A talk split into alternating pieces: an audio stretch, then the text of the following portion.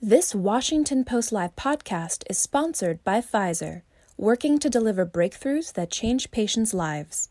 You're listening to a podcast from Washington Post Live, bringing the Post's newsroom to life on stage. Dr. Otis Brawley, a globally renowned cancer specialist, discusses the coronavirus pandemic and its effect on cancer care. Let's listen. Good afternoon. If you're just joining us at Chasing Cancer 2020, I'm Frances Stead Sellers, a senior writer at the Washington Post. Joining me now is Dr. Otis Brawley. He is a former president of the American Cancer Society, and he's now a Bloomberg Distinguished Professor of Medicine at Johns Hopkins. He's here to talk to us in particular about disparities in healthcare. And Dr. Brawley, welcome. One of the things that's become very clear during this pandemic and at this watershed moment in terms of red, racial justice is how African Americans and other minorities have fared so badly in the COVID epidemic. Can you tell us what gaps this has revealed in the American healthcare system? Yes, thank you for having me. Uh, the COVID uh, uh, pandemic really exposed uh, a gaping wound in American society. It's really based on socioeconomics. Uh, the uh, people who could not shelter in place. The people who still had to go to work were people who are of lower socioeconomic status. Many of those jobs are held by blacks and Hispanics in many of our big cities. And those people were still exposed to the coronavirus. They couldn't shelter in place. Those folks also had uh, many comorbid diseases that we see folks of lower socioeconomic status have in higher prevalence diabetes, hypertension, cardiovascular disease. And this created the perfect storm uh, for people who would get the disease. Their living environment, living in dense environments, allowed for increased spread. And once they had the disease, they had other illnesses that made outcome uh, more likely to be not good. Do these same disparities exist in terms of prevention, prevention and treatment of cancer as well? These disparities are the problems that we've been dealing with in the area of health disparities and health equity. Uh, and they've really been defined for more than 50 years. Uh, indeed, one of the things we are really surprised about was some people seem to be shocked that these disparities were happening in coronavirus. They have been happening in cancer, they've been happening in cardiovascular disease, they've been happening in a number of different diseases over the years. So that brings me to a question from Holly Anderson in Minnesota.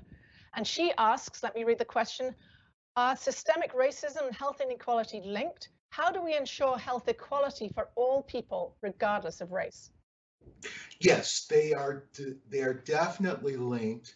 Uh, part of it is based on education. It's it's it's a number of different things, uh, and sometimes we try to have band-aid solutions where we just try to fix one thing. It's linked to uh, lack of education, lack of understanding health promotion and health prevention activities. It's not having a job. It's not having access to care. Once one has insurance and access to care, it's sometimes discrimination in getting the care itself. And there are a number of studies out there to show that poor people have lack of access to care for various reasons. There are a number of studies that show that the greatest problem is socioeconomic, it's income and education. There are also a number of studies to show that the largest disparate population for cancer is actually white Americans instead of blacks or Hispanics. So you mentioned hypertension, diabetes, obesity, these issues that are uh, comorbidities for COVID, but also complicate cancer treatment. How do you see the healthcare system adjusting to trying to adjust, uh, uh, deal with these very fundamental issues, um, often that exist in the population before people ever see a doctor? Yeah, this is actually a long-term problem, and many of us believe that we need to focus more on preventing these diseases versus early detection and diagnosis once they happen. I'm not against early detection and diagnosis of the diseases, but there's not been enough emphasis in the United States on preventing them from starting to begin with. Uh, if you look at Europe, Western Europe, especially in Canada, they do a much better job in preventing these, these problems from ever happening. Uh, and then, of course, you don't have to pay uh, the incredible expense for treating them. So that brings me to an audience question from Kurt Nemes in Washington, D.C., who asks How does race and ethnicity affect incidences and survival rates of cancer? Well, they they correlate. Uh, people who are black in the United States have a lower uh, survival rate and a higher death rate is actually in epidemiology the more important uh, factor to measure. The death rate for blacks is higher in cancer, it's higher in cardiovascular disease, higher in diabetes. Certain Hispanic populations, certain Hispanic populations also have higher death rates in those diseases as well. And then uh, the thing that we never talk about is poor whites, especially in Appalachia, in the southern United States, they also have higher rates of uh, death from these diseases. Right. So some people talk about um, very high-tech advances, the very expensive high-tech advances we're making in cancer being more available to people who are well insured and are well off. What can we do to make sure that cancer treatment is not reserved for the wealthy? You know, I worry a great deal. I'm not at all opposed to uh, improving cancer treatments, uh, but I am very concerned about the fact that a number of people don't get those treatments. The best example I've ever known is a colleague of mine a few years ago did a study and showed that 7% of Black women in Georgia who are diagnosed with an early stage curable breast cancer get no treatment once diagnosed with that. Now, that 7% get no surgery in the first two years of diagnosis, I should say. That is research that we got in the 1890s that they're not getting in 2005. And so, yeah, I love the idea of new drugs and new treatments, but we have to make sure that everybody can enjoy those new drugs and new treatments. I just gave you an example of an old treatment that works that people aren't enjoying today. Right. And right now, we are hearing so much about people who are avoiding hospitals, avoiding uh, doctors' offices because of fear of the environment of, of, and COVID in that environment. Do you worry about late diagnosis of cancers? Do you even worry about a death toll to come because people have avoided early screening and early treatment? You know, we've actually been able to model that. And in uh, March, April, and May, we really shut down clinical treatment of cancer and we shut down screening for cancer.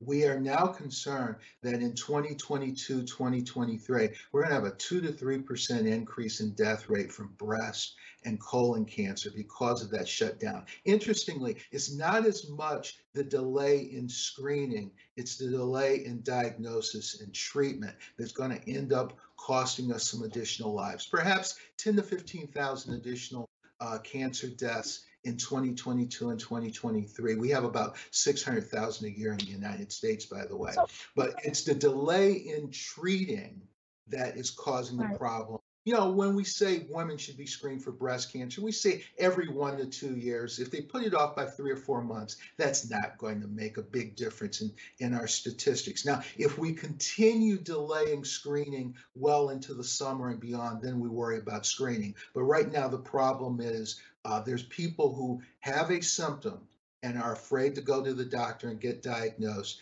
There are people who've been diagnosed who are afraid to get treated. So age is a significant risk factor for, for cancer. Do we see disparities in terms of socioeconomic or racial disparities also in the older age group when it comes to cancer treatment and well, care? All, all older people, when we say older, we're talking about people in their 70s and 80s. All older people have a challenge with cancer. Poor people have a greater challenge with cancer when they are old what have we learned about the healthcare system and how it functions from COVID, and how will that help us treat cancer better in the future, or how may it help us? Well, we've learned a lot about our healthcare system and our public health system and what some of the warts are. Keep in mind, uh, if we had the healthcare system of Germany and had reacted to the COVID infection the way the Germans did, we would have right now 36,000 deaths instead of 120,000 deaths. If we had the healthcare system of the South Koreans and had reacted the way the South Koreans did, we would have somewhere around 1,500 to 1,800 deaths instead of 120,000 deaths. So this is very indicting of our healthcare system and our public health system. And in New York, for example, some people died purely because the hospitals were overwhelmed and overrun and in extremis. So when you're, you're comparing those healthcare systems, you're talking about something closer to a socialized model. Of course, Britain as well is suffering. It has a socialized model and is suffering during this epidemic. But what specific changes do you think could happen here? We have a very fractured public healthcare system. Um, a lot of the, the, the, risk factors you talked about earlier on for cancer um, get lost at that level. Where do you want to see investments in the future in this healthcare system to well, improve? When I talk about a healthcare system, I'm talking about an entire system from prevention through early detection and screening all the way into treatment. Uh, in our system, we so focus on treatment and don't focus on actually preventing disease and early detection. In Germany and South Korea, what they had was very aggressive finding of people who had coronavirus, very aggressive uh, um, sectoring them off from the rest of the population so that they did not spread it. They had very aggressive public health early on that prevented problems. Now, we don't have that public health problem, and then we don't have good treatment once people get uh, disease as well. So, what are the most exciting developments you've seen recently in cancer? And a second part to this question, what are you most excited about in the next five to 10 years that you see coming in cancer treatment? Uh, I see a number of things that make me incredibly excited. You know, over the last uh, 40 years, we've developed a great deal of molecular biology that allow us to understand exactly what cancer is and what's going on with cancer. That's incredibly exciting. That molecular biology, by the way, allowed us to figure out that we had a coronavirus as a problem and allowed us to trace the coronavirus. Some of that laboratory technology for cancer is helping us understand the coronavirus as well. Uh, as well. Uh, in terms of treatment, some of the immunotherapies that we have are really a game changer and are helping to save lives. And I'm not, I'm someone who's in the past criticized people for being too excited about small incremental changes, but some of the immunotherapies are actually good in terms of treatment.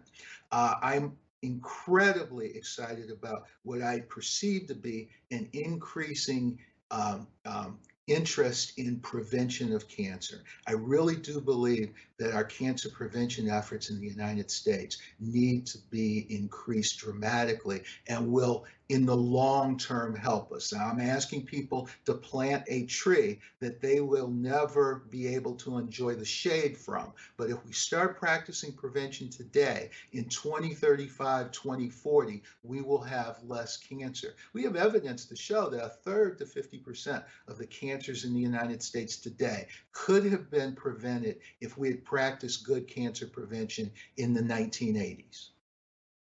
Well, I guess you don't get to be an oncologist and to go into this field unless you have some sense of hope.